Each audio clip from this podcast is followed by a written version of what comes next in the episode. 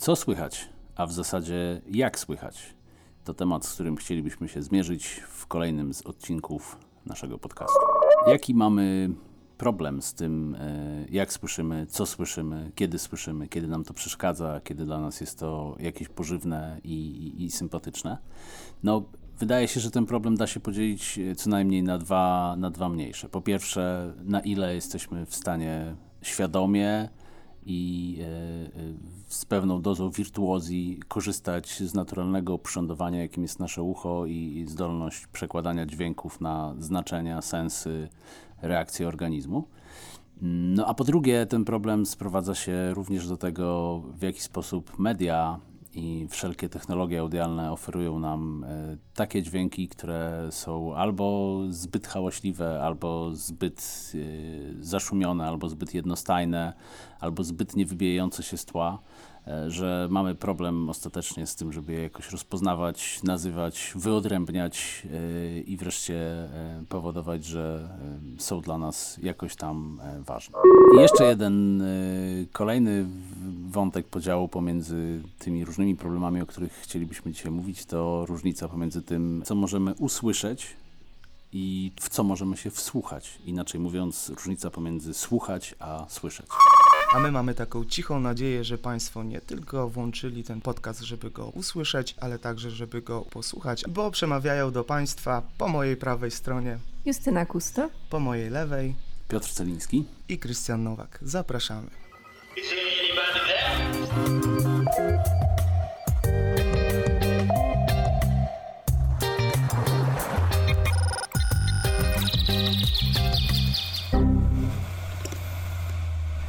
Co słychać? Podróże po dźwiękach, foniach i mediach. Już e, na samym wstępie poruszony został temat tego słowa słyszeć i słuchać. Ja cały czas mam z tym problem, jak mówię, wypowiadam te słowa. Muszę się nad nimi naprawdę mocno zastanowić, żeby się nie przejęzyczyć.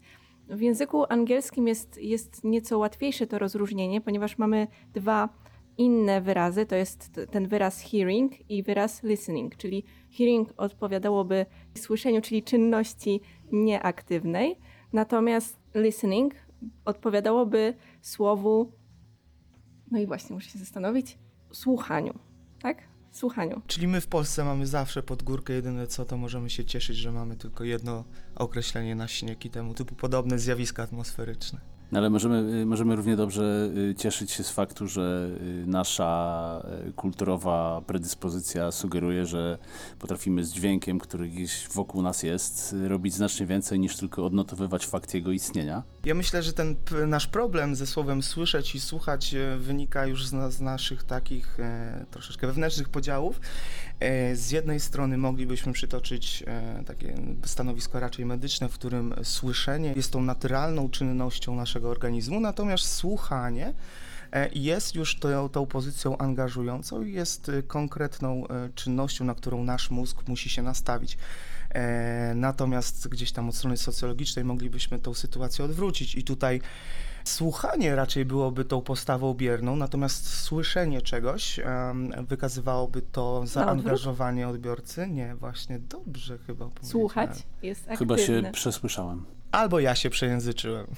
No naprawdę jest spory problem z tymi. Jak, widzę, jak słyszą Państwo, my również mamy problem ze słuchaniem i słyszeniem, natomiast głównym bohaterem naszego dzisiejszego odcinka jest... Y, no właśnie, słyszenie czy słuchanie? Jedno z tych dwóch na pewno, ale jest to słyszenie lub słuchanie świadome. I o tym chcielibyśmy dzisiaj porozmawiać.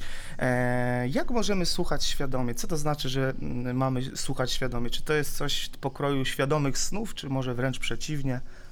Natychmiast przychodzi mi do głowy metafora sformułowana w tytule jednej z bardzo ważnych i e, fajnych i mądrych książek poświęconych kulturze wizualnej, gdzie ten sam problem, o którym my tu mówimy w kontekście słuchania i słyszenia, został e, zrealizowany w sposób taki, że e, jako dwa dopełniające się wyrazy i wynikające z siebie wyrazy zostały pokazane wyrazy widzieć i wiedzieć. Ta jedna literka czyni totalną różnicę.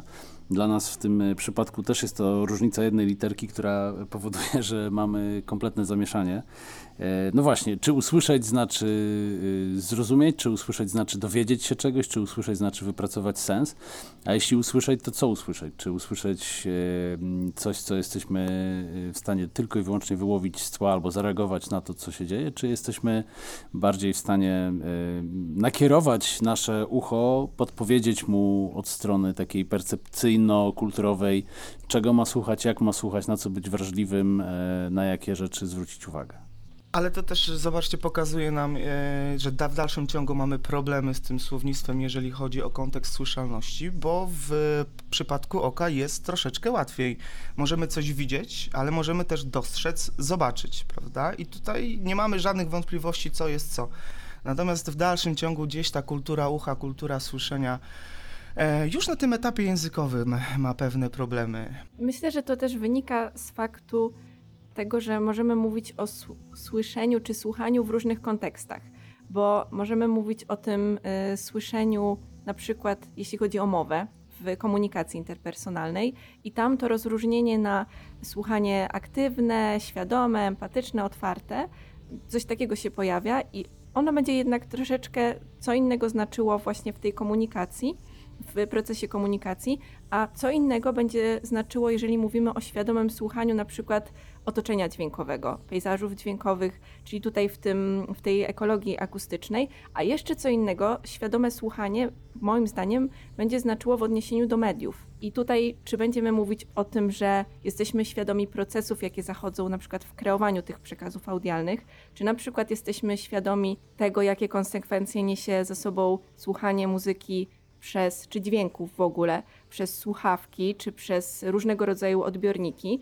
Ja się nad tym y, dosyć sporo zastanawiałam i to rozróżnienie jest no, dosyć spore. No, to jest także kwestia w jakimś sensie, powiedziałbym, higieniczno-ekologiczna, to znaczy y, zmuszenie czy praca nad samym sobą po to, żeby y, dopuszczać do siebie te dźwięki albo dawać priorytet takim dźwiękom, które rzeczywiście chcemy i na którym usłyszeć i, i wysłuchać i te dźwięki, na którym nam zależy, a być w stanie jakoś rzeczywiście y, organicznie i kulturowo zrobić aktywną kancelację y, hałasów, które dobiegają, dobiegają z zewnątrz. I znów y, sięgnę po tę metaforykę i mm, całą logikę rozwoju naszej percepcji z punktu widzenia, z punktu widzenia właśnie, czyli dotyczącą kultury wizualnej. No bo zobaczcie, że kiedy, kiedy stajemy się, e, się urodzimy, to nie widzimy, e, ale już słyszymy i już się drzemy. E, natomiast w momencie mija parę tygodni i zaczynamy wyodrębniać powoli, i to jest proces biologiczny i proces w jakimś sensie już troszkę kulturowy jednocześnie. Zaczynamy wyodrębniać figury z tła, czyli zaczynamy rozumieć, że, że świat się składa z kształtów, kolorów, światła, cienia. W przypadku dźwięku nie wiem, czy jest taki proceder. Być może to jest temat w ogóle na jakiś osobny odcinek, tak? Ucho i to wszystko, co, e, e, co z uchem robimy. Natomiast e, nawet kiedy jesteśmy dorośli, to ten, to ten moment właśnie takiego wyodrębniania figur akustycznych z akustycznego tła jest chyba zadaniem nie do końca zrealizowanym i myślę, że to jest jakiś temat, który jest dosyć istotny również społecznie, właśnie w kontekście hałasu, w kontekście E, muzyki w kontekście takiego przebodźcowania e, codziennością kultury popularnej. Wydaje mi się też, że to, na czym przede wszystkim skupiamy się, jeżeli mówimy o tym słuchaniu świadomym, czy na czym skupiają się ludzie, którzy promują to słuchanie świadome, to jest słuchanie właśnie tych dźwięków naturalnych, dźwięków otoczenia, a niewiele zwraca się uwagi. Czyli wracamy do kategorii noise'ów. Trochę tak. I tu skupiamy się właśnie na tych na tych dźwiękach, które nam może cały czas towarzyszą, natomiast e, moim zdaniem ten nacisk też powinien być postawiony na skupianie się na słuchaniu tych dźwięków pochodzących z mediów, dźwięków zmediatyzowanych, zapośredniczonych, a najczęściej spacery dźwiękowe czy jakieś pocztówki dźwiękowe skupiają się na tym, co słyszymy wychodząc z domu, zdejmując słuchawki. Natomiast czym rejestrujemy te dźwięki, nie tylko uchem, ale przecież rejestratorem, który jest formą medium. Pytając o, o, media, można by było zadać jeszcze jedno ważne pytanie, e, czy ta koncepcja mm, przezroczystości, niewidzialności nowych mediów e, wiąże się też z procesem świadomego słyszenia tych mediów, bo o ile możemy media zobaczyć, widzimy je, że one nie są przezroczyste, że, e, że to nie jest tylko przekaz, a medium nie istnieje, jest niewidoczne, tylko jest to medium. Natomiast jeżeli mówimy o słyszeniu, a szczególnie słyszeniu, w którym e, te dźwięki jakoś tak akuzmatycznie odjeżdżają od swojego źródła, czyli z naszych głośników dobiegają e, dźwięki górskich potoków, dźwięki hałaśliwych ulic e, Lublina i innych tego typu wielkich aglomeracji, e, no to czy nasze medium staje się wtedy pośrednikiem dźwięku, tworem dźwięku? Jednym słowem, czy je, istnieje nieprzezroczystość mediów w kontekście naszego słyszenia? To jest y, chyba pytanie o to, czy istnieją media nieme w takim razie. Takie, które nie dopowiadają od siebie, które nie hałasują, które nie, rzeczywiście nie, nie szumią w takim rozumieniu y, akustycznym. No i y, wydaje mi się, że z, naszego, z naszej perspektywy takiej medioznawczo-kulturoznawczo-artystycznej chyba odpowiedź na to pytanie jest rzeczywista. To znaczy nie ma takich mediów, które nie mówią, nie ma takich mediów, które nie hałasują, które nie, nie szepczą przynajmniej. E, Natomiast to, co ciekawe, że to się dzieje rzeczywiście na co najmniej kilku poziomach. To znaczy, po pierwsze, szumią same technologie, ponieważ w nie już są wpisane przeróżne kody, e, e, schematy i logiki działania tych, którzy je najpierw wymyślili, a później wyprodukowali. No ale e, na te szumy i na te, na te dźwięki nakładają się fonie, które, które wymyślili ludzie posługując się tymi mediami. Mówmy się w skrócie, że chodzi o dziennikarzy, producentów, y, piosenkarzy itd., itd. Mm, Do tego stopnia, słuchajcie, że to oni podejmują za nas decyzje na temat tego, co na przykład, jaki dźwięk w filmie jest ważny, jaki dźwięk y, w muzyce należy uwypuklić, co pójdzie środkiem, co pójdzie y, bardziej z prawej, bardziej z lewej, co będzie z pogłosem, a co będzie z bliskością. To jest wielka sztuka, ale sztuka, która y, z jednej strony jakby cały czas myślę, że ona przede wszystkim nam się objawia jako y, jeden z parametrów produkcji muzyczno-akustycznej. Natomiast nie myślałem o tym do tej pory w ten sposób, że jest to przecież również sztuka polityczna, w tym sensie, że tam właśnie zapadają decyzje na temat tego, które dźwięki świata zastanego e, mają zostać wyeliminowane w ogóle zupełnie z tych przekazów audialnych, które mają w nim pozostać. Na jakiej zasadzie mają pozostać te, które pozostają? Że, no nie wiem, męskie głosy się zgrubia, damskie głosy się pewnie bardziej, y, nie chcę powiedzieć ścienia, no ale zgrubia i ścienia to są chyba w sumie przeciwieństwa. E, I tutaj, y, tutaj widzę wielkie pole do z jednej strony y, działania, a z drugiej strony gigantyczne pole również do takich bardziej krytycznych analiz. Chyba zdajemy sobie sprawę z tego, jak działa kino i różne przekazy podprogowe. Natomiast jeśli chodzi o dźwięk, m, powiedzmy tutaj m, przykładowo w kinie, to no, niewiele osób zdaje sobie sprawę z tego, że za tym dźwiękiem e, ścieżki dźwiękowej stoi całe studio i możemy tutaj mówić na przykład o, nie wiem czy jest nawet tłumaczenie tego na język po, polski, Foley Artist, czyli osoby, które do obrazu podkładają, robią ścieżkę dźwiękową. Czyli na przykład słyszymy, wydaje nam się e, dźwięk śniegu, e, chodzenia po śniegu, a tak naprawdę to jest dźwięk piasku. I to jest tylko jeden z bardzo wielu przykładów. I tutaj jednak jest jakieś tam podobieństwo, piasek, śnieg, ale można naprawdę zapoznać się z tym, jak, jak jest to tworzone od podszewki. I ciężko byłoby wpaść nawet na pomysł czegoś takiego. I to jest tylko jeden przykład tego, jak ten dźwięk jest kreowany. I tu mówimy z jednej strony właśnie o tej ścieżce, ścieżce dźwiękowej, a z drugiej strony, jeżeli w taki sposób mogą być kreowane te przekazy dźwiękowe, to w jaką stronę to idzie? Czy można się, do jakiego momentu możemy się posunąć z kreowaniem w taki sposób tej przestrzeni dźwiękowej, jeżeli tworząc ścieżkę, ona się w ogóle nie pokrywa z tym, co jest rejestrowane na przykład podczas filmu? Ale to też y, ten przykład, o którym powiedziała y, Justyna, przykład kina, pokazuje nam tą niejednoznaczność dźwięku. E, o ile oko mówi się, że może nas zwodzić, o tyle ucho wydaje mi się, że może zwodzić nas jeszcze bardziej i ten, to nam tylko uświadamia, że proces świadomego słuchania jest pojęciem bardzo, ale to bardzo subiektywnym, ponadto bardzo podatnym na różne manipulacje. Na przykład, tak jak Piotrze powiedziałeś, te manipulacje ze strony producentów, którzy mm, wybierają, które dźwięki mają do nas docierać w kinie, albo to, o czym powiedziałaś Justyna, czyli że słyszymy niby dźwięk śniegu, a okazuje się, że ten dźwięk został dograny gdzieś tam w studio e, i faktycznie wygląda to tak, że... Na pustyni błędowskiej. Tak, bosą stopą w misce piasku. Słuchajcie, no ale mamy, mamy przykłady, którymi możemy się posłużyć po to, żebyśmy y, y, sami sobie i Państwu udowodnili, że to, o czym mówimy, nie jest tylko i wyłącznie jakimś y, konceptem teoretycznym. No, i, i, mi się bardzo podoba ten przykład z efektem, z tonem Sheparda, czyli z takim nakładaniem się dźwięków odległych od siebie o, o oktawę, że mamy do czynienia y, z sytuacją, w której y, jest to dźwięk, który w naszej świadomości, w naszej percepcji nieustannie rośnie, jest taki coraz bardziej dramatyczny, ale z punktu widzenia technicznego jest to dźwięk, którego ta górna oktawa y, wzrasta i zanika, środkowa oktawa wzrasta i zanika i dolna oktawa wzrasta i zanika. I to jest zapętlone do tego stopnia, że mamy poczucie właśnie, że o, o, o zaraz coś się zdarzy, ale nigdy się nie zdarza. I wychodzimy z takiego filmu, no, w tym przypadku mamy do czynienia z na przykład produkcjami e, znanego reżysera Christophera Nolana, w którym ten efekt jest wykorzystany no, w taki sposób, że faktycznie to poczucie napięcia, poczucie dramatyczności sytuacji e, powoduje, że siedzimy jak na szpilkach przez bite dwie godziny.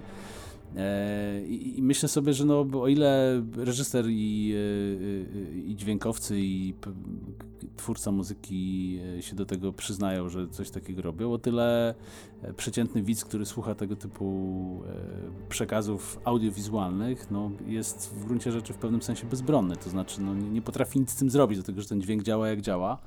E, nie możemy sobie wdrukować nagle takiego przeświadczenia, aha, to tak zostało zrobione, więc mnie to nie rusza. Raczej odwrotnie.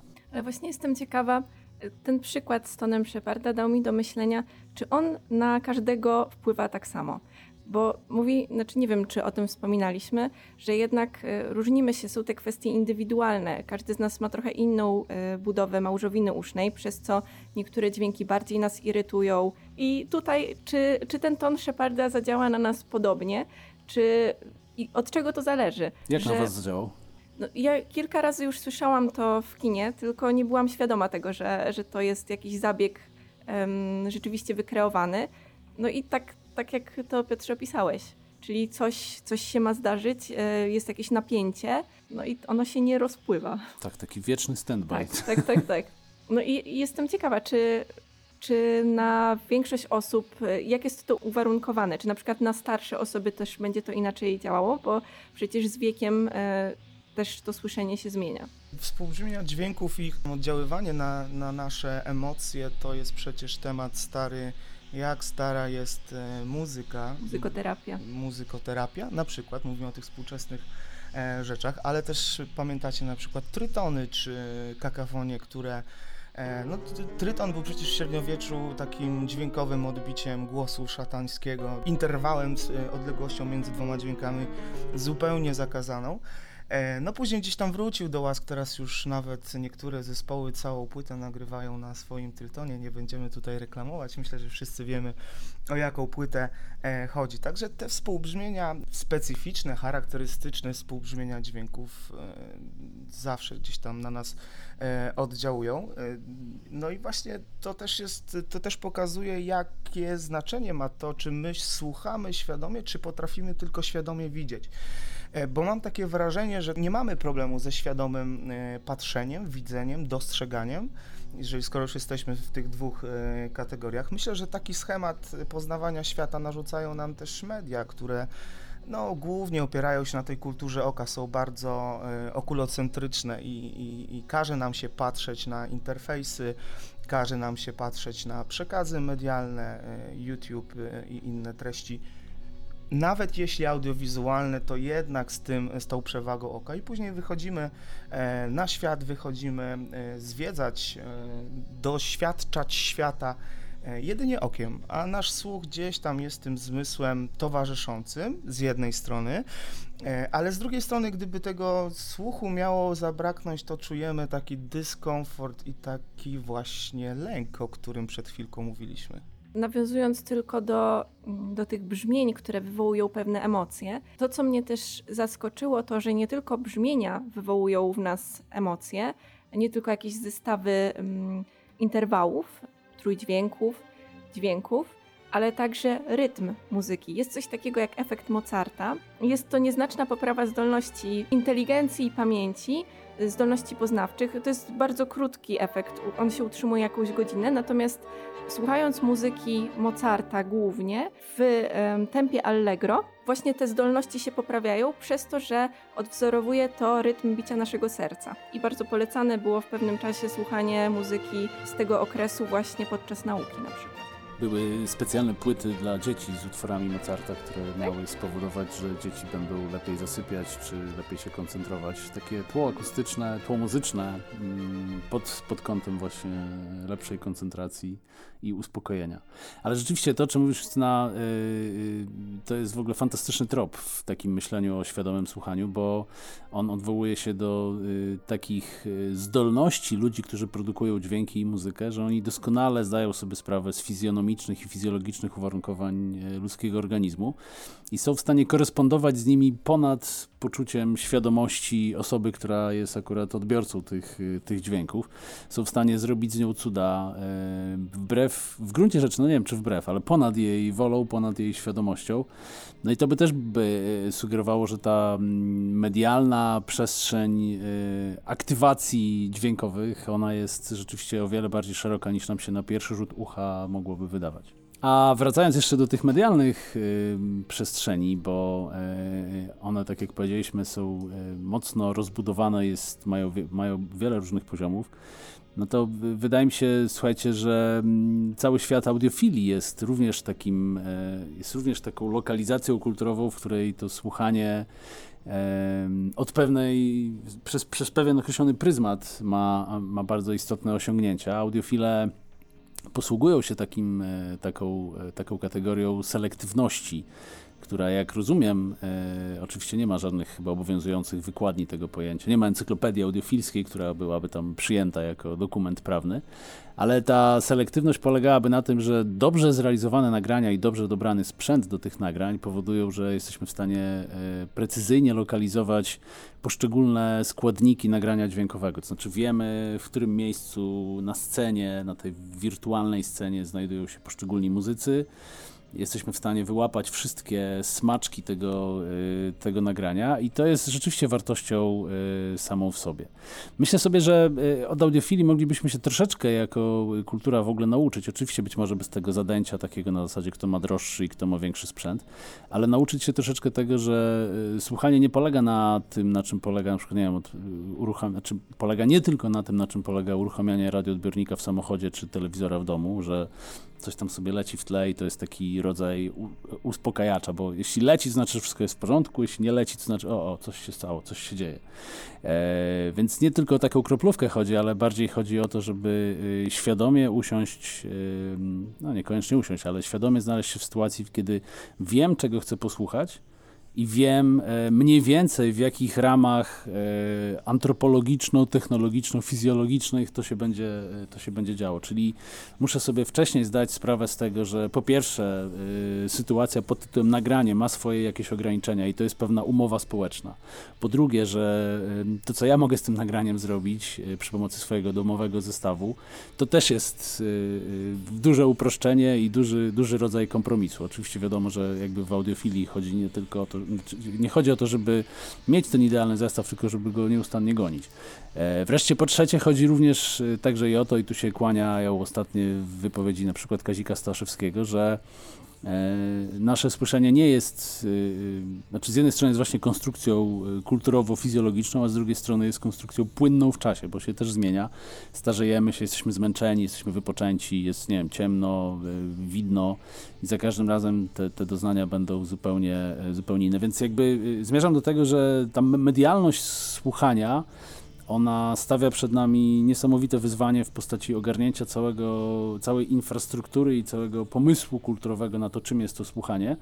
I wydaje mi się, że to jest taki pierwszy krok do tego, żeby y, zacząć słuchać świadomie, zacząć rozpoznawać źródła dźwięków, zacząć rozpoznawać całe łańcuchy zdarzeń, które doprowadziły do tego, że w tym momencie słyszymy to, a nie, a nie co innego. No i wyciągać wnioski, bo tylko wtedy to słuchanie jako czytanie mm, staje się takim procesem, w którym mamy szansę e, jakoś się wzbogacić, ponad to, że dźwięki na swoim takim zupełnie e, e, podstawowym poziomie zadziałają na nas siłą swojej akustycznej energii. Myślę, że od audiofilii moglibyśmy nauczyć się jeszcze jednego. To nie są tylko pytania, jaki mam sprzęt i i to, że wiem, co chcę posłuchać, ale też wiem, jak ma to brzmieć. Nie? To jest coś, co audiofile uczą się z, z czasem, wiedzą, jakiego brzmienia oczekują od swojego sprzętu. E, ale to też nam pokazuje, że to świadome słuchanie to jest nieustanna droga do, po pierwsze do perfekcji dźwięku, ale do perfekcji samego procesu słyszenia, do perfekcji mojego ucha. I pamiętajmy, że ucho jest takim samym organem jak, jak nasza ręka, jak nasze mięśnie, jest częścią naszego ciała i to też da się, da się w jakimś stopniu wyćwiczyć. Oczywiście w jakimś stopniu, bo tutaj pewnie nam się zaraz pojawią jakieś kategorie, możemy ruszać uszami. Natomiast tutaj bardziej chodzi o, o kategorię ćwiczenia swojej świadomości słyszenia. Nie? To jest troszeczkę powiązane z kategorią medialności, e, z taką kategorią, że często wybieramy te najbardziej popularne słuchawki, bo one są super, często na opakowaniach w jakimś sklepie jest napisane super, extra, hiper, ultra, bass na przykład, prawda? I to świadczy o tym, że te słuchawki e, sprzedają się na pniu, E, natomiast kto raz posłuchał mm, czegoś na troszkę lepszym sprzęcie, być może mającym dużo, dużo mniej basu, ale mają bardzo. No, no i przede wszystkim te granitowe podstawki środki. to jest tutaj kluczem do. Granitowe podstawki? Pod, y, pod y, komponenty systemu. A słuchajcie, jeszcze jedno takie ćwiczenie audiofilskie przyszło mi na myśl, y, kiedy rozmawiałem o tym świadomym słuchaniu. No, jak często pracują audiofile, kiedy próbują się z nowym sprzętem czy z nowymi okolicznościami, pracują na zasadzie takiej, że najchętniej odsłuchują płyty, którą znają już na pamięć i e, dokładnie wiedzą, co się gdzie, kiedy zdarzy, ale e, wtedy są w stanie wyłapać rzeczy, których, y, których nie wiedzą o tym sprzęcie, na którym będą słuchali. Czyli ma, mamy w głowie jakiś rodzaj takiego stempla w postaci e, jakiegoś wzorca e, SEVR, który jest no właśnie naszą pamięcią dźwięku, I tę pamięć dźwięku mierzymy w, w konkretnych y, adaptacjach, y, adaptacjach sprzętowych. To jest y, bardzo ciekawy wątek również, bo on pokazuje, że istnieją gdzieś w nas jakieś takie zręby świadomości tego, czym jest dźwięk i czego się spodziewać, czego oczekiwać. Y, wielokrotnie do tego wracaliśmy, więc chyba w tym przypadku też nam nie zaszkodzi. Trochę to jest na zasadzie takiej, jak lubimy piosenki, które wcześniej słyszeliśmy, albo na zasadzie, że najbardziej nam smakuje to, co mama nam dawała na śniadanie, kiedy byliśmy, kiedy byliśmy małolatami. Więc te płyty, które bardzo dobrze znamy, które świetnie mamy już nowy lot rozpoznane, wiemy, wiemy kiedy, gdzie kto się tam z czym, z czym dograł, kiedy szumi mniej, a kiedy szumi bardziej.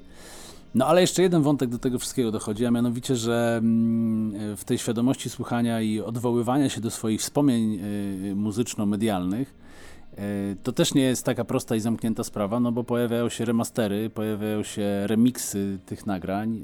Y, ja ostatnio wysłuchałem kilku płyt, które znałem z młodości w wersji zremasterowanej i muszę powiedzieć, że mam no, mieszane odczucia. Niektóre były zrobione prześwietnie. Widać było, że robił je ktoś, kto słuchał tych płyt i wiedział, o co w nich chodzi, a inne były zrobione na zasadzie takiej, że były po prostu pod, podciągnięte wszystkie suwaki do góry i na tym się pomysł skończył. W ogóle ten wątek słuchania kilka razy tego samego i w ogóle słuchania płyt, y, wątek audiofilski, to mi też dało do myślenia, że my zupełnie inaczej używamy e, tego zmysłu słuchu niż w, przed XX wiekiem.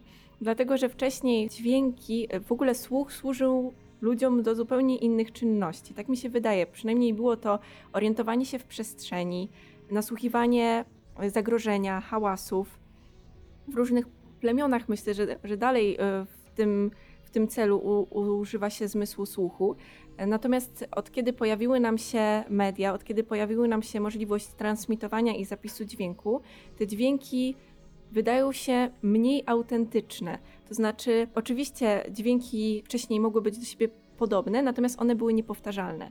Jeden dźwięk, jedno nawoływanie, odgłos y, łamanej gałązki w lesie nie dało się tego powtórzyć w 100%. Teraz odsłuchujemy, możemy kilka razy odsłuchać tej samej płyty na tych samych słuchawkach, z tego samego zapisu tego nagrania. To zależy, czy traktujemy dźwięk jako sygnał, jako reprezentację, e, zapis, tak, płyta i tak dalej, czy traktujemy sy- dźwięk jako, jako wariant brzmieniowy, bo tutaj, ok, o ile o sygnale możemy mówić, y, czy tej reprezentacji w jakikolwiek sposób stworzonej, możemy mówić, że jest to zapis, możemy go odtworzyć w takiej niezmiennej postaci. O tyle wydaje mi się, że już y, na poziomie brzmienia y, tego zapisu nie ma takiej samej takiej samej chwili dla dźwięku. No tutaj możemy użyć tego samego sprzętu, możemy użyć e, tych samych technik odtwarzania na tych samych parametrach, ale jednak tymi falami e, dźwiękowymi, czyli drganiami powietrza nie jesteśmy chyba aż tak bardzo w stanie zarządzać, żeby były one zawsze identyczne. Więc tutaj coś z tej naturalności i unikalności dźwięku jednak nam zostaje. Natomiast tak na etapie e, medialności, czyli tej medialnej reprodukcji, tutaj Justyna masz rację, e, to daje nam troszeczkę to, tej powtarzalności i takiej możliwości powrócenia do dźwięku, do którego być może czujemy jakiś sentyment. Ale w tym świadomym słuchaniu, e, rozumianym jako gdzieś tam to przecięcie pomiędzy mediami, dźwiękami mediów, a dźwiękami premedialnymi, dźwiękami e, po prostu otoczenia, jest jeszcze jeden wątek y, tutaj bardzo, bardzo istotny, jak sądzę, a mianowicie taki, że mm, te dźwięki przedmedialne, towarzyszyła im kulturowa gwarancja, że e, one dobiegają jednak ze świata dookoła nas, czyli dzieją się, realnie dzieją się i mają swoje realne konsekwencje, skutki. E, dźwięk złamanej gałązki oznacza zapewne, że e, ktoś nas, nie wiem, goni, ktoś nam towarzyszy, gdzieś ktoś przed nami ucieka. Natomiast dźwięk łamanej gałązki odtworzony z płyty y, no w zasadzie jest informacją bez pokrycia. Tak? To jest taka, taki rodzaj symulakrum, które może, ale w zasadzie nie musi i coraz częściej pewnie tego nie robi, odwoływać się do jakiegokolwiek świata, do jakiegokolwiek realnego, e, realnego wydarzenia. Realnego w tym sensie, że nie chcę przez to powiedzieć, że media są nierealne, ale chcę powiedzieć, że jednak no, niekoniecznie oznaczają dla nas jakieś faktyczne, faktyczne konsekwencje.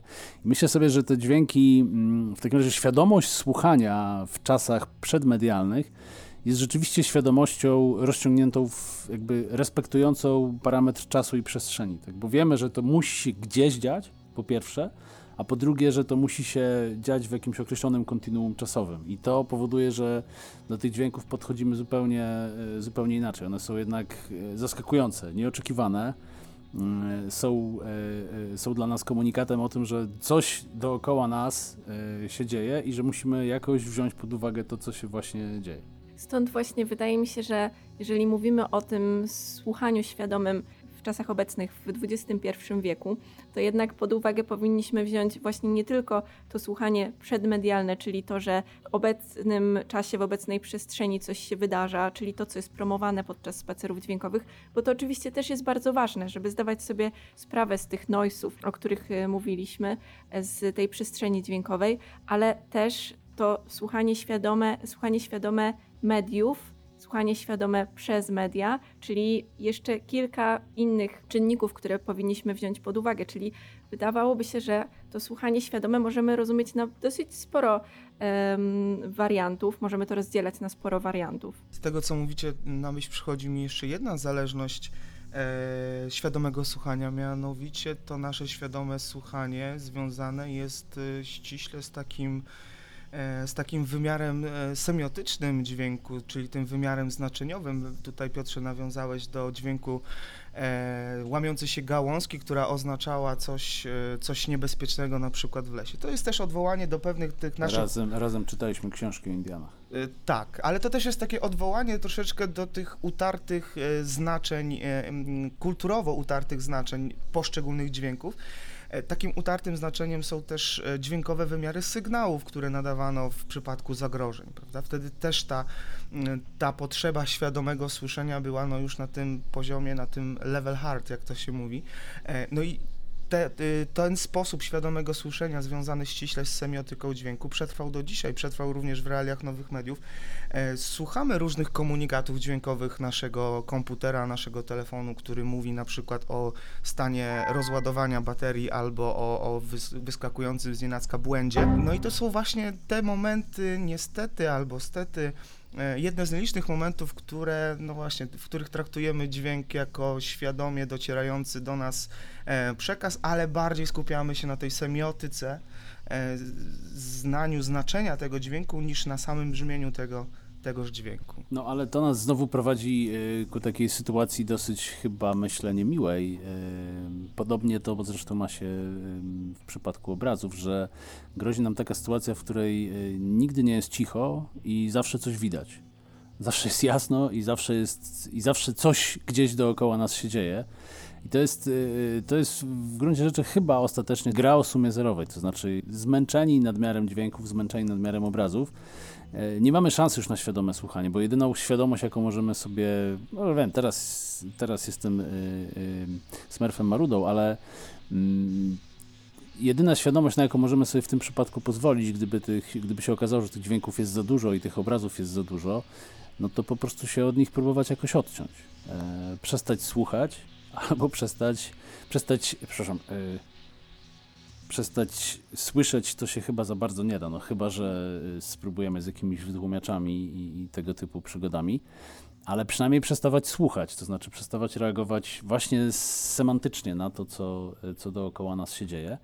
E, I, i, I myślę sobie, że no wró- znów wracam do tego wątku ekologii, bo to świadome słyszenie e, i świadome słuchanie Myślę, że jednym z jego ważnych wymiarów we współczesnym świecie, Justyna wspomniała o XXI wieku, który jest bardzo głośny i e, bardzo narzucający się z tymi audialnymi przekazami, e, jest to, żeby właśnie również nie tylko rozpoznawać dźwięki, ich konteksty i to, w jaki sposób zostały zorganizowane, ale e, pozwalać sobie również na taką świadomość niesłuchania, niesłyszenia. Ten wątek może troszeczkę w innym kontekście, ale poruszała Pauline Oliveros, mówiąc o praktyce deep listening, czyli słuchania różnych dźwięków na, na różny sposób. Ona oczywiście jeszcze wspominała o słuchaniu e, dźwięków nawet podczas spania, wchodziła już w bardziej takie psychologiczno, psychologiczno-socjologiczne wymiary. Natomiast I e, kognitywne też przede wszystkim. tak, tak.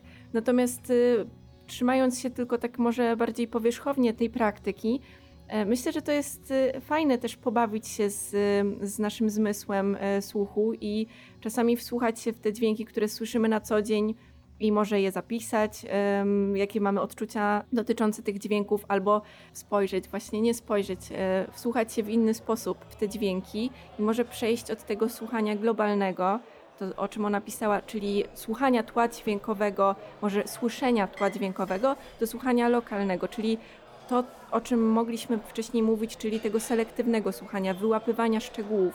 E, Jako przykład podam bycie w kawiarni. W kawiarni słyszymy cały hałas sztućców, muzykę, e, rozmowy, ale jesteśmy w stanie skupić się na naszym rozmówcy na przykład, albo na dźwięku e, nalewanego wina. I to jest właśnie to słuchanie lokalne, które myślę, że warto jest je ćwiczyć. Podobnym tropem e, chyba, albo przynajmniej podobne intencje towarzyszyły Brianowi Eno, kiedy na tle tego całego zgiełku i hałasu kultury popularnej, e, przy różnych dźwięków, które mamy od niej w nadmiarze i w nadmiernym natężeniu, e, proponował muzykę ambientową, ale taką, która miałaby być muzyką tła, mądrą muzyką tła, czyli taką, która jednak jakby rzeczywiście koresponduje z naszymi e, przyzwyczajeniami poznawczymi, koresponduje jakoś z takim naturalnym rytmem życia, sprzyja koncentracji. E, Co prawda sam pisał o tym raczej jako takim eksperymentalnym e, działaniu, no ale w praktyce okazało się, że wiele osób podążyło tym tropem i, taki rodzaj mądrej muzyki tła mm, również nam e, towarzyszy. Choćby na zasadzie takiej, że jest to jakiś rodzaj przykrycia, akustycznego przykrycia tych niepożądanych, niemiłych, drażniących hałasów e, z otoczenia. No to już lepiej taki Brian Eno z ambientem niż y, nieustannie kombajn albo brzęczące samochody na ulicy. Tak, ale w ogóle projektowanie dźwięków czy, y, czy muzyki do przestrzeni dźwiękowych, no, no tutaj jako przykład y, mogę podać to Music for Airports y, Briany Eno. Y, to jest ciekawe, że mm, zamiast muzyki powiedzmy muzyki popowej czy jakiejś tam muzyki popularnej. E, możemy mieć muzykę, która jest zaprojektowana specjalnie do konkretnej przestrzeni. Myślę, że tego trochę brakuje też w naszej kulturze, tego, żeby wziąć pod uwagę wiele czynników, e, na przykład podczas chodzenia po, po różnego rodzaju galeriach handlowych że nie będziemy słyszeć tylko muzyki, która nas męczy, która, no nie wiem, przynajmniej na mnie tak działa muzyka, która jest głośna, której wybija się bardzo głośny, natarczywy rytm, to powoduje we mnie chęć e, wyjścia z tego sklepu. Natomiast e, to, co e, na przykład na co zwróciłam uwagę w Londynie, to że w wielu galeriach handlowych była muzyka klasyczna czy jakaś muzyka bardziej spokojna, która uspokajała ludzi mam wrażenie, że właśnie skłaniała ich do zostania w tym sklepie, a to chyba o to chodzi, prawda? Czyli dźwięk może stwarzać poczucie, że jesteśmy w jakiejś oazie. Z wielkiego miasta wchodzimy do miejsca, które brzmi troszkę ciszej, troszkę bardziej dystyngowanie, troszkę bardziej elegancko i nagle się okazuje, że y, można to zrobić na zasadzie zupełnie subwersywnej. Ale to mi, y, to o czym mówisz, na, y, naprowadziło mnie na jeszcze jedno skojarzenie. No, być może gdzieś jakoś, y, warto by było ten temat pewnie poeksplorować, istnieje rodzaj takiego akustycznego customu, czyli że jesteśmy tak jak instrumenty, czy przeróżne e, narzędzia medialne możemy sobie skustomować, czyli e, spersonalizować. Być może w ten sam sposób moglibyśmy pomyśleć w ogóle o, o dźwięku. Jak się kupuje mieszkania, czy domy, czy, y, czy, czy przestrzenie, czy w których się mieszka i, i, i, pracuje, no to bardzo często myślimy o tym, żeby one były pomalowane, y, czyste, czyli jakby pracujemy z nimi na poziomie rzeczywiście wizualnym. Natomiast faktycznie y, nie spotkałem się jeszcze z czymś takim, żeby ktoś powiedział, panie, a jak to ma brzmieć, to miejsce? Czy ma być cicho, głośno? Jak to ma, jak to ma zadziałać? Mi na myśl przychodzi jeszcze jeden e, światowej sławy artysta. Mówiliśmy tutaj o dźwiękach otoczenia i ich przejściu do muzyki, do ambientu i, i, i przestrzeni różnych, e, różnych miejsc. E, natomiast jeszcze jest taki pan Matthew Herbert e, i jego słynne płyty które wykorzystywały dźwięki na przykład naczyń kuchennych, ale też dźwięki na przykład wydobywane z naszego organizmu. Tak? Czyli tutaj w tym momencie te dźwięki, które na co dzień są przez nas pomijane, raczej się na nich nie fokusujemy, e, dopiero w tym momencie przekroczenia tej bariery pomiędzy dźwiękiem przestrzeni a dźwiękiem muzycznym, dopiero wtedy one są eksponowane i zaczynamy zwracać e, na nie uwagę. Czyli tutaj nasze świadome słyszenie bardzo wielki wkład ma również sama muzyka i to, e, jakich dźwięków ona używa do swoich kompozycji. Świadome słuchanie, jak wcześniej e, o to się potknęliśmy, to nie tylko to, co my sami chcemy słyszeć i nie tylko to, w jaki sposób się ustawimy wobec dźwięków nas otaczających, ale także e, przeróżne mechanizmy i logiki działania medialnego, które są nam dane, są nam zaoferowane i musimy się jakoś wobec nich próbować ustawić. Być ich świadomymi, o tym już też mówiliśmy, ale również być świadomymi tego, że one pracują na wielu różnych poziomach. Ja, ja, ja bym chciał powiedzieć o takich trzech w zasadzie, trzech rzeczach, które wydają mi się dosyć istotne. Pierwsza to jest czas kiedy się ogląda produkcje medialne, kiedy słyszymy to, co mają do zaoferowania dźwięki w filmach, e, w, e, w show telewizyjnych, w koncertach telewizyjnych, no to mamy zmasowany atak dźwięku w czasie. I tego dźwięku jest tam bardzo dużo i e, ten dźwięk przez to jest po prostu jedną taką wielką pigułą do połknięcia. E, która w gruncie rzeczy, jak myślę o niektórych koncertach czy niektórych właśnie filmach, ma nas e, obezwładnić, ma spowodować, że e, przyłknęliśmy wielką żabę i musimy sobie jakoś z tym, z tym poradzić. Rzecz druga to jest przestrzeń, bo te dźwięki pochodzące z mediów są strasznie zaborcze pod względem takim przestrzennym. Znaczy nie dość, że język mediów to jest wybudowanie takiej sztucznej przestrzeni, czy ona jest stereo, czy 5 plus 1, czy jeszcze jakiekolwiek inne formaty, ale jej zadaniem przede wszystkim jest to, żeby nas odseparować skutecznie od y, dźwięków y, otaczających nas, a nie pochodzących z tego medialnego y, spektaklu. I myślę, że to jest dosyć, dosyć istotne, że e, bardzo często te dźwięki nas wbijają w podłogę, a na koncercie powodują, że chodzimy, e, ponieważ porusza się nasze ciało, jest tyle, e, tak, tak głośno i tak, tak intensywnie. Mm, no ale wreszcie jest tak, że y, kwestia natężenia tego dźwięku y, w tym sensie, że Na przykład szepty są głośne, a krzyki są e, cichsze niż zazwyczaj. I to reżyserowie decydują o tym, co jest e, rzeczywiście w tym e, ważne, a co jest nieważne. No, do klasyki przechodzą takie sceny, w których szepcze do siebie para w trakcie, kiedy świat się wali. Dookoła się burzą budynki, latają rakiety, King Kongi się wspinają na wieżowce a oni do siebie szepczą, e, są czuli i to akurat słychać. Więc z jednej strony oczywiście poczucie spektaklu e, audialnego, a z drugiej strony e, również takie poczucie, że zrównanie wszystkich dźwięków do, do potrzeb pojedynczego komunikatu powoduje, że no, ten świat akustyczny staje się jakimś rodzajem takiego pojedynczego poziomu, z którego nie widać ani tego, co jest poniżej, ani tego, co jest, e, ani tego, co jest powyżej. Zresztą podobny los, jak wiemy, e, spotkał nagrania muzyczne, o tym już rozmawialiśmy, że one są nadmiernie, nadmiernie, nadmiernie skompresowane, nadmiernie mm, również jakby zgubiona jest ta dynamika i przestrzenna, i czasowa. To tylko niektóre z tych y, elementów medialnego e, bawienia się z dźwiękiem, na które warto zwrócić uwagę, kiedy myślimy o tym, że chcielibyśmy słuchać świadomie. Pewnie do tych zjawisk kompresji i tego typu haseł powrócimy e, w naszym podcaście, mam taką nadzieję. Natomiast Piotrze, zwróciłeś też uwagę na ten spektakl i jego reżyserowanie e, i tak w momencie, jak mówiłeś, e, przyszła mi na myśl ta metafora kamery, oka. Wydaje mi się, że to nie jest nic innego jak właśnie operatorskie budowanie sceny, sceny dźwiękowej.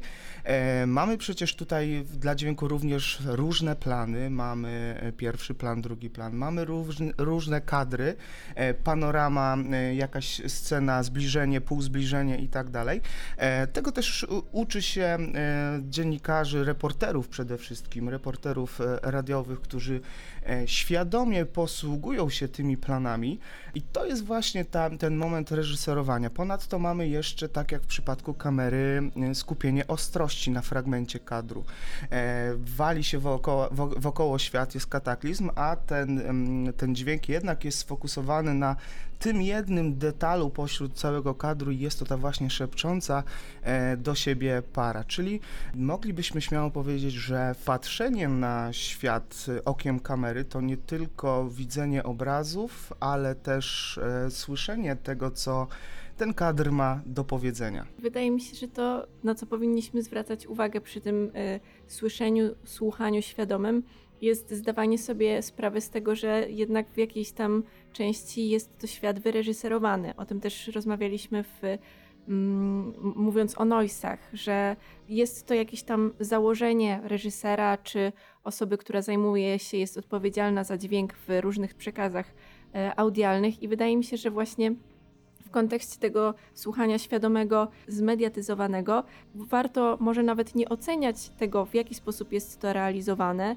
e, ten przekaz dźwiękowy, ale w ogóle zdawać sobie sprawę z tego, że mm, to, co słyszymy, nie zawsze jest w taki sposób, jeżeli słuchalibyśmy tego w naturalnych, e, naturalnych warunkach. Dodatkowo dochodzi nam jeszcze temat niejednoznaczności e, dźwięku, dźwięku pozbawionego tego swojego widzialnego źródła, który często nas może, może nas oszukać prawda? Nie wiem, czy mieliście kiedyś takie doświadczenie, czy próbowaliście wyjść e, do tej samej e, przestrzeni z otwartymi i zamkniętymi oczami. Nie wiem, próbowaliście tak kiedyś nie wiem, pójść do lasu w jakieś miejsce, w które już byliście, z tym, że pozbawić się wtedy wzroku. E, wtedy w głowie pojawia się milion obrazów. E, okay, dalej jest to odwołanie do, jednak do kategorii widzenia, do kategorii patrzenia, tworzenie sobie konstruktów obrazowych, okocentrycznych w naszej głowie, ale jednak ten dźwięk sprawia, że... Mm, no właśnie, nie jest on tak jednoznaczny jak to, co widzimy. Tutaj mamy duże pole do, e, do naszej, e, do naszej, dla naszej wyobraźni, jeżeli chodzi o konstruowanie obrazu świata na podstawie dźwięków. To bardzo ciekawy wątek, e, szczególnie jeśli weźmiemy pod uwagę fakt, że ucha nie jesteśmy w stanie wyłączyć, podobnie jak oka, czyli nie jesteśmy w stanie zamknąć ucha po to, żeby nie słyszało. No możemy to zrobić, ale ono i tak będzie się domagało swoich praw tym sensie, że nawet jak włożymy jakieś zatyczki, to i tak jakieś tam dźwięki jednak się przedostają, albo obezwładnia nas ta właśnie sztuczna cisza, która nie, nie ma ekwiwalentu w, naturalnym biegu, e, biegu zdarzeń. No, do tego wszystkiego jeszcze może dodałbym e, słuchanie z podwody, to znaczy takie, które e, jest właśnie obarczone tą zupełnie inną akustyczną wyobraźnią, która bierze się raczej z takiego zamglenia, zamulenia wszystkich dźwięków. Skoro jesteśmy już w temacie imaginacji dźwiękowych i wyobrażania sobie przestrzeni na podstawie dźwięku, zapraszamy Państwa do wysłuchania krajodźwięków e, będących charakterystycznych dla jednych, jednej z naszych e, przestrzeni i zostawiamy Państwa ze swoją wyobraźnią. Spróbujcie opisać e, sami przed sobą miejsce, z którego dopływają do nas te właśnie dźwięki.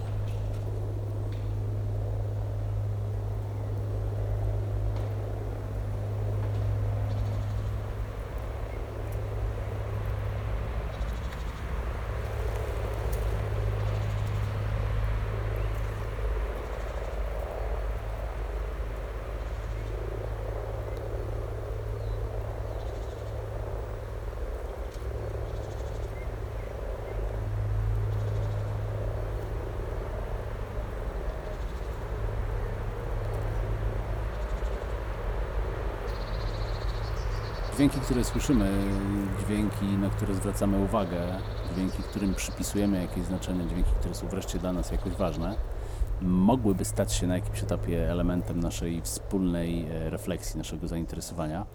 Jeśli Państwo takie dźwięki macie, jeśli e, chcecie się nimi podzielić, to my na te dźwięki czekamy i obiecujemy, że e, włożymy w nie swoje uszy, a potem e, spróbujemy o nich porozmawiać. Tym bardziej zachęcamy Państwa do własnych przeżyć dźwiękowych. Jest przecież taki okres e, wakacyjno-urlopowy. Zachęcamy Was do wzięcia ze sobą w jakąś wędrówkę, w jakąś podróż autokarową, samolotową, e, nadmorską, czyli nie wiem, promem, statkiem, łodzią podwodną. E, weźcie ze sobą jakiś rejestrator do dźwięku, nawet zwykły telefon. Spróbujcie e, te miejsca, które podczas tych wakacji nie tylko przeżyć pod względem e, tego, co zobaczycie, ale przede wszystkim e, pod względem tego, co usłyszycie. Zarejestrujcie swoje pocztówki dźwiękowe, przyślijcie do nas na adres mailowy, który będzie podany e, w opisie tego odcinka. Obiecujemy, że najciekawsze, najfajniejsze e, pocztówki od Was wyemitujemy w następnym odcinku. Dziękujemy Państwu, że wytrwaliście aż do tej pory. Mam nadzieję, że wytrwaliście nie tylko na słuchaniu, ale także na słyszeniu. Mamy nadzieję, że Państwo nas nie tylko słyszeli, ale także uważnie słuchali. O uważne słuchanie, świadome słuchanie to jest klucz dzisiejszego odcinka i z tym tematem zostawiamy Was samych. E, Dziękujemy za tych wspólnych parę chwil.